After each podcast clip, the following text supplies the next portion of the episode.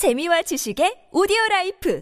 팟빵 안녕하세요. 군사돋보기입니다. 지금까지 러시아군 공세도 극심한 전력을 희생시키는 소모전이었지만 남은 2월 보름 동안 아무래도 이를 능가하는 최악의 공세가 러시아군으로부터 가해질 듯합니다. 현지 시각 2월 12일 우크라이나 군사정보국이 밝힌 바에 따르면 러시아가 2023년 2월을 우크라이나 전쟁의 승패를 갈라놓을 결정적인 한 달로 규정하고 총력전을 지시했다는 것이 최근 통화 감청 결과 드러났다고 하는데요. 우크라이나군 정보국은 이날 밤 도네츠크 지역에서 러시아 점령군 병사 중 하나가 러시아 본토에 있는 가족들과 한 통화를 도청한 음성 파일을 공개했습니다. 했습니다. 이 음성 파일에서 러시아군 병사는 최근 러시아군이 새로운 대규모 군대와 장비를 대거 집결시켰는데 아마도 이 전력을 통해 공세를 가할 2월이 우크라이나 전쟁의 승패를 갈라놓을 결정적인 한 달이 될 것이라는 정보가 나왔다고 합니다. 해당 병사는 2월에 우리 러시아군이 승리하거나 전쟁을 망쳐버리거나 둘 중 하나가 되겠지만 어찌됐건 전쟁은 끝나지 않고 계속될 것이라 전했다고 하는데요. 그런데 이 같은 상황에서 막상 중요한 서방 국가들의 군사 지원이 지연되고 있어 예상 못한 돌발 변수가 발생할까 우려되고 있습니다. 이를 어찌 해결하면 좋을까요? 가장 가장 빠른 위스키 정보 공유 플랫폼 데일리 드링크와 함께합니다. 전문가는 아니지만 해당 분야의 정보를 조사 정리했습니다. 본의 아니게 틀린 부분이 있을 수 있다는 점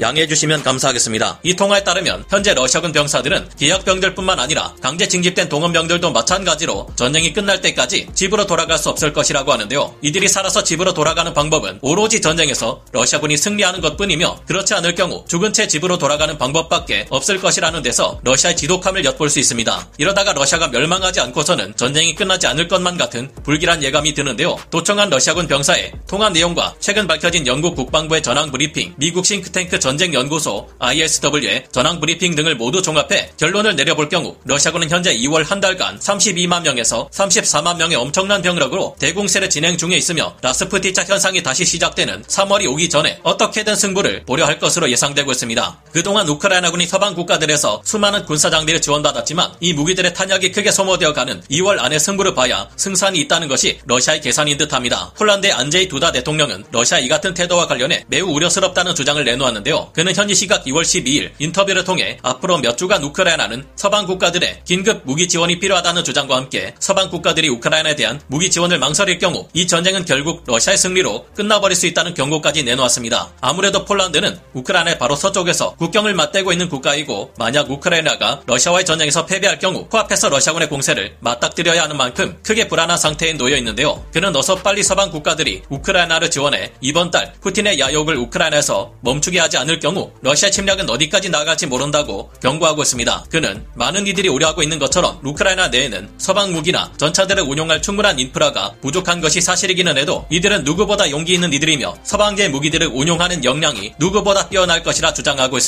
두다 대통령의 말처럼 서방 국가들이 최근 대규모의 전차 지원과 전투기 지원 등을 우크라이나에 약속했지만 이후 그 약속의 이행이 점차 늦어지고 있다는 것이 문제입니다. 미국은 M1 에이브람스 전차는 열화우라늄 장갑이 포함되지 않은 전차를 보내야 하기 때문인지 사실상 내년은 되어야 이 전차들의 지원을 원래 줄 수 있을 것으로 보이며 독일의 우크라이나 전차병 대상 운용 교육은 다음 주가 되어야 겨우 시작될 예정인데요. 영국에서는 챌린저 2 전차의 지원을 약속하기는 했지만 러시아군에 노획될까봐 노심초사하며 제한적으로 방어전에만 허가된 지역에서만 사용해 줄 것을 부탁하고 있는 등 전체적으로 답답한 모습들을 보이고 있습니다. 이들뿐만 아니라 어떤 것이든 지원하겠다 하겠다던 프랑스나 네덜란드, 스웨덴, 노르웨이 할 것 없이 많은 유럽 국가들이 당장이라도 전차와 전투기를 비롯한 많은 군사 지원이 가능할 것처럼 약속했지만 실제 이행은 점차 늦어지고 있어 불안감을 조성하고 있습니다. 올해 1월 초부터 러시아군이 상식 밖에 엄청난 희생을 감수하고서라도 공세를 계속해 솔레다르를 점령하고 바무트를 위기에 몰아넣은 것처럼 러시아군이 엄청난 병력과 장비를 새로 충원했다는 러시아군 병사의 통화 내용이 사실이라면 이를 과소평가해서 좋을 것은 없을 듯한데요. 물론 우크라이나군은 겨울 대공세를 위해 준비했던 대규모의 병력을 교대로 투입하며 러시아군을 막아내고 있지만 끝을 모르는 러시아군의 인해 전술로 무기와 탄약의 소모가 극심하기에 방심해서는 안 될 듯합니다. 그런 만큼 답답하게 지연되는 미국, 유럽의 각종 군사 지원이 이제까지와 달리 하루빨리 시작될 수 있어 당초 예고되었던 대로 500대가 넘는 우크라이나군의 대규모 전차 사단이 러시아군을 밀어내고 진격하는 모습을 더욱 빨리 볼 수 있게 되기를 기원해 봅니다. 오늘 군사 돋보기 역사 마치고요. 다음 시간에 다시 돌아오겠습니다.